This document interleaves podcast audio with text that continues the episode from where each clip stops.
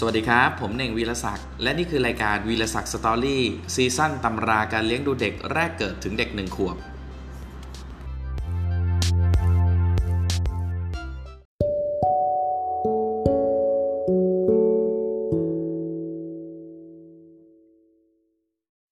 สวัสดีครับ ยินดีต้อนรับเข้าสู่ช่องวีรศักดิ์ Story นะครับ เรายังอยู่ในช่วงวัยเด็กถึง7-8 เดือนนะครับ ซึ่งหัวข้อใหญ่ของเราในวันนี้ก็คือการเลี้ยงดู แตกย่อยออกมามีทั้งหมด 6 หัวข้อด้วยกันนะครับ หัวข้อที่ 1 ก็คือการให้อาหารเสริม 2. นมมื้อดึก 3. นมสด 4. การให้ขนม 5. ฝึกขับถ่าย และ 6 ครับคือเลี้ยงลูกให้แข็งแรง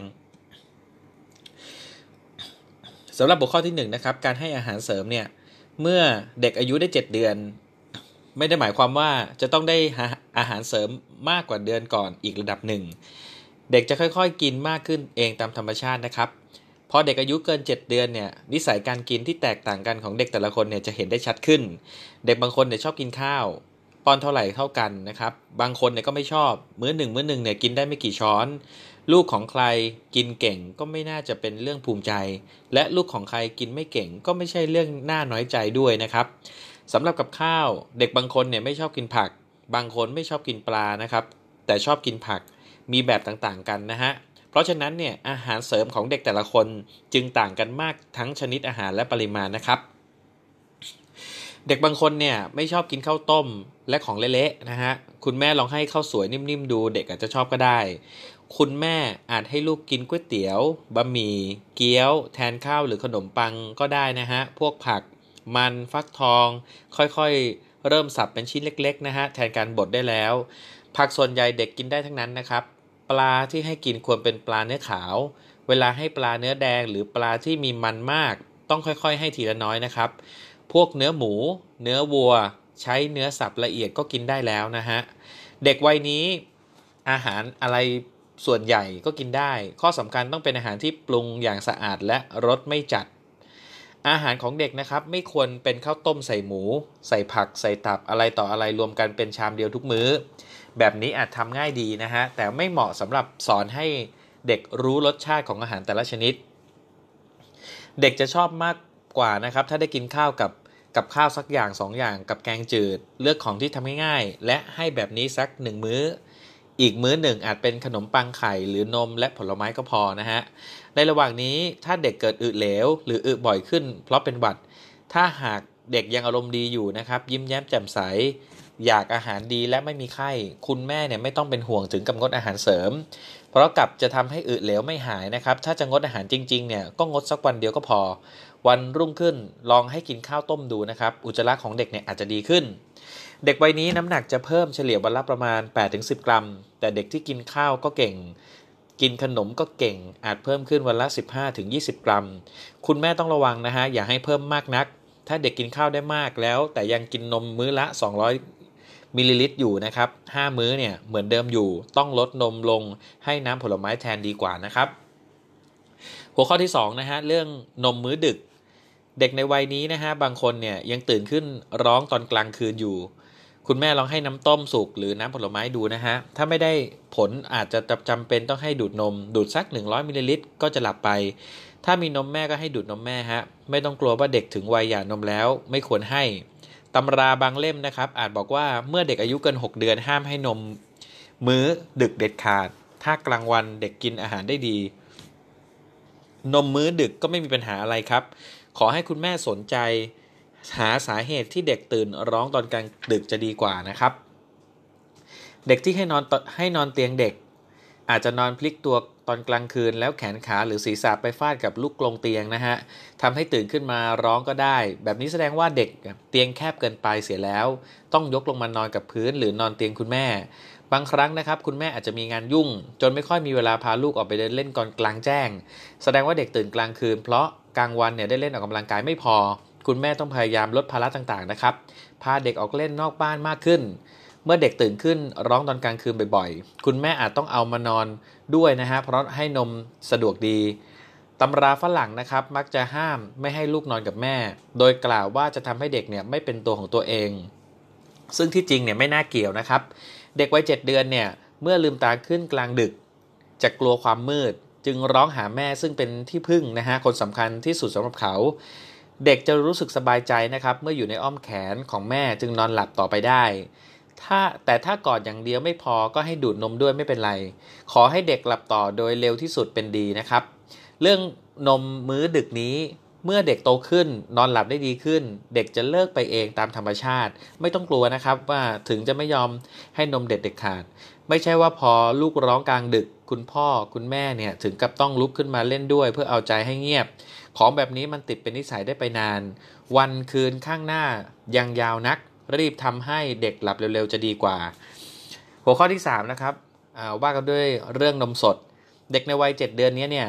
จะเปลี่ยนจากนมผงไปให้นมสดแทนก็ได้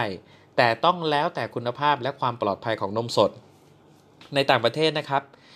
แม่จำนวนมากเนี่ยให้ลูกกินนมสดนมสดก่อน 6 เดือนเสียอีกเพราะสะดวกดี แต่สำหรับเมืองไทยนะครับ อากาศร้อนนมเสียง่าย การควบคุมอุณหภูมิ เก็บนมตามร้านค้านะครับ ไม่ค่อยดีพอ ไฟฟ้าก็ดับบ่อยๆ คิดว่าคุณแม่อย่าเสี่ยงดีกว่า เพราะถ้าลูกท้องเสียงานของคุณของคุณจะหนักขึ้นอีกมากนะครับ มีเด็กหลายคนที่ชอบรสชาติของนมสดมากกว่านมผง ถ้าคุณแม่อยากจะให้จริง ๆ วันแรกอย่าให้นมสดล้วนๆ ควรเติมน้ำให้จางลง นม 8 ส่วน น้ำ2ส่วน และต้องต้มให้เดือดเสียก่อน วิตามินนะครับอาจจะลดลงไปนิดหน่อย แต่เด็กได้จากผลไม้แทนก็เพียงพอ เด็กที่นั่งได้เก่งแล้ว คุณแม่ลองให้เด็กดื่มนมจากถ้วย มีถ้วยแบบที่มีปากยื่นออกมาสำหรับหัดให้เด็กดื่มนมและดื่มน้ำหรือใช้ถ้วยธรรมดาก็ได้นะครับ เด็กดื่มเป็น คุณแม่เนี่ยอาจให้เด็กดื่มนมสดตอนให้ขนมมื้อบ่ายสามโมงหรือให้ดื่มตามหลังตามอาหารเสริมก็ได้นะครับ หัวข้อที่4นะฮะคือการให้ขนม ขนมเนี่ยไม่ใช่ของจำเป็นสำหรับเด็กนะฮะจะให้หรือไม่ให้ก็ไม่ค่อยมีผลต่อความเจริญเติบโตของเด็กนัก แต่ถ้าเด็กรู้สึกดีใจมากเมื่อได้กินขนม คุณแม่ควรให้กินบ้าง เด็กจะได้มีความสุข เด็กบางคนนะครับไม่ชอบกินขนมเท่าไหร่นัก แบบนี้ก็ไม่จำเป็นต้องให้ คุณแม่ส่วนใหญ่มักให้ขนมลูกตอนบ่ายก่อนให้นม ขนมที่ให้อาจเป็นขนมปังกรอบ คุกกี้ ขนมผิง ซึ่งเด็กวัยนี้จะดีใจมากที่ได้ถือขนมกินเอง เด็กที่กินเก่งจริง ๆ ข้าวก็กินเยอะ ขนมก็กินเยอะ แถมยังกินนมเยอะด้วยแล้วก็คุณแม่ควรเปลี่ยนจากขนมให้เป็นผลไม้ดีกว่านะครับ เด็กบางคนเนี่ยไม่ชอบของหวาน คุณแม่อาจให้กินขนมเค็มๆ เช่น ขนมปัง กรอบเค็มข้าวเกรียบกุ้ง พวกขนมปังไส้สังขยาไส้ถั่วดำไส้ครีมที่ทำขายสำเร็จรูปเนี่ย ยังไม่ควรให้เด็กวัยนี้นะฮะ ช็อกโกแลตทอฟฟี่ก็ไม่ควรให้เด็กกินเช่นกัน ขนมขนมที่ทำเองในบ้านเนี่ย เช่น กล้วยบวชชี ฟักทอง แกงฟักทองบวชถั่วเขียวต้ม น้ำตาลเยลลี่คัสตาร์ดพุดดิ้งเนี่ยให้เด็กกินได้นะครับ หัวข้อที่ 5 คือการฝึกขับถ่าย เด็กวัยเจ็ดเดือนนะฮะ ยังไม่สามารถบอกได้ว่าปวดท้องอึหรือปวดฉี่ แต่เด็กที่อุจจาระค่อนข้างแข็งถ่ายยากคุณแม่อาจสังเกตได้จากสีหน้า ว่าเด็กเนี่ยกำลังอยากอึเด็กที่อึเหลวคุณแม่มักไม่ทันรู้ตัวก็อึออกมาเสียแล้ว เด็กบางคนนะครับ ตื่นเช้าขึ้นมาจะอึทุกครั้งเป็นเวลา ถ้าคุณแม่ให้นั่งกระโถนหลังตื่นนอน เด็กจะถ่ายลงกระโถนให้คุณแม่ดีใจ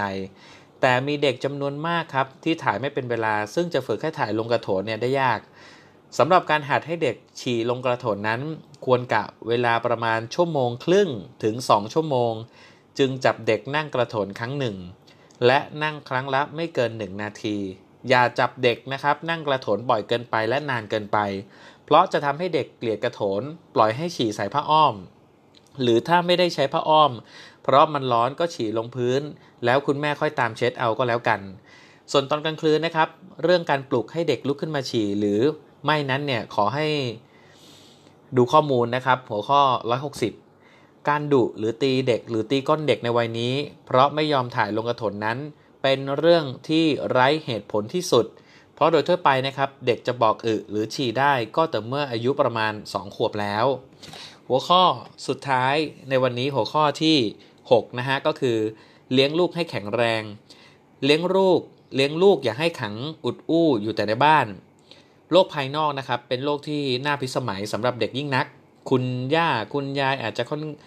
จัดค่อนแล้วค่อนว่าพากันเที่ยวตั้งแต่ยังเด็กตัวนี้ตั้งเด็กตั้งแค่นี้นะฮะ เดี๋ยวโตขึ้นมันก็เที่ยวเก่งหรอก แต่นอกบ้านนั้นเนี่ยนอกจากจะทำให้เด็กเพลิดเพลิน ได้รู้ได้เห็นอะไรมากมาย แล้วยังทำให้เด็กเนี่ยได้เคลื่อนไหวร่างกาย ได้รับสายลมแสงแดดอากาศบริสุทธิ์ ยกเว้นเด็กที่มีบ้านอยู่กลางกรุง และไกลสวนสาธารณะ เวลาไปเที่ยวทะเลนะครับ พ่อแม่จับเด็กวัยนี้เนี่ยลงน้ำทะเลได้ในเวลาที่แดดไม่ร้อนและอากาศไม่หนาว เด็กจะชอบใจมากทีเดียว อาจปล่อยให้คานเล่นบนพื้นทรายหรืออุ้มโต้คลื่นเล่นก็ได้ แต่ระวังนะครับ อย่าให้เด็กถูกแดดร้อนเพราะผิวยังอ่อนอยู่ ถ้าเด็กอักเสบขึ้นมาจะยุ่ง หรือเวลาไปเที่ยวภูเขาเที่ยวน้ำตก ถ้าเป็นหนทางที่ไม่ลำบากนักก็พาลูกไปได้สำหรับคนที่บ้านอยู่ริมแม่น้ำน้ำในแม่น้ำไม่ค่อยปลอดภัยจากเชื้อโรคทั้งหลายนะฮะ นอกจากคุณแม่เนี่ยอยู่ต้นน้ำลำธารจริง ๆ อย่าเพิ่งเอาเด็กวัยนี้ลงเล่นน้ำคลองจะดีกว่า ถ้าพาลูกไปเที่ยวสวนสาธารณะที่ไม่ที่มีไม้ลื่น มีชิงช้า คุณแม่ลื่น ไม้ลื่น หรือให้นั่งบนตักแล้วแกว่งชิงช้า เด็กจะสนุกหัวเราะเอิกอักเลยทีเดียวนะครับ บ้านเรามีสวนสาธารณะสำหรับเด็กน้อยมาก ที่จริงสวนสาธารณะจะไม่จำเป็น จะไม่จำเป็นต้องใหญ่โตนะฮะ เป็นสวนหย่อมเล็กๆ มีอุปกรณ์ต่างๆ ให้เด็กเล่นก็พอ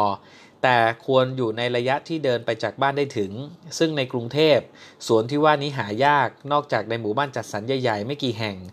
ส่วนในต่างจังหวัดนะครับ ท่านก็คงคิดว่าท้องทุ่งนา คือสวนสาธารณะอย่างดีแล้ว เพราะฉะนั้นเนี่ยไม่จำเป็นต้องมีก็ได้ เมื่อเด็กอายุเกิน 7 เดือนแล้ว เด็กจะเคลื่อนไหวอย่างมีวัตถุประสงค์มากขึ้น เวลาเล่นในบ้านเนี่ย คุณพ่อคุณแม่อาจเอาของเล่นล่อให้เด็กคลานมาเฮามาเอานะครับ หรือแขวนของเล่นไว้ในที่สูงให้เกาะยืนขึ้นไปคว้า ในบ้านควรมีบริเวณที่ให้เด็กคลานเล่นอย่างอิสระและปลอดภัยนะครับ เอาละครับสำหรับวันนี้ก็หัวข้อการเล่นรูเด็กวัย 7-8 เดือนก็เสร็จสิ้นลงแล้วนะครับ ก็มีทั้งหมด 6 หัวข้อด้วยกัน 1 ก็คือการให้อาหารเสริม 2 นมมื้อดึก 3 นมสด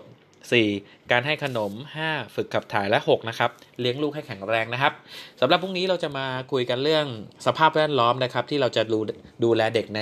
วัยนี้นะครับ ผมวันนี้ต้องลาไปก่อนครับ สวัสดีครับ